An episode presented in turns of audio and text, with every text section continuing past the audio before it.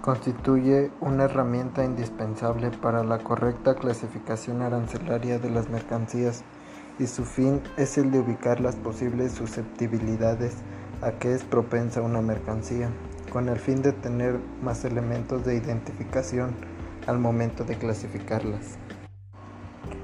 Y el vino lo clasificaremos en la sección 4 con la partida 2204 y su partida 220410.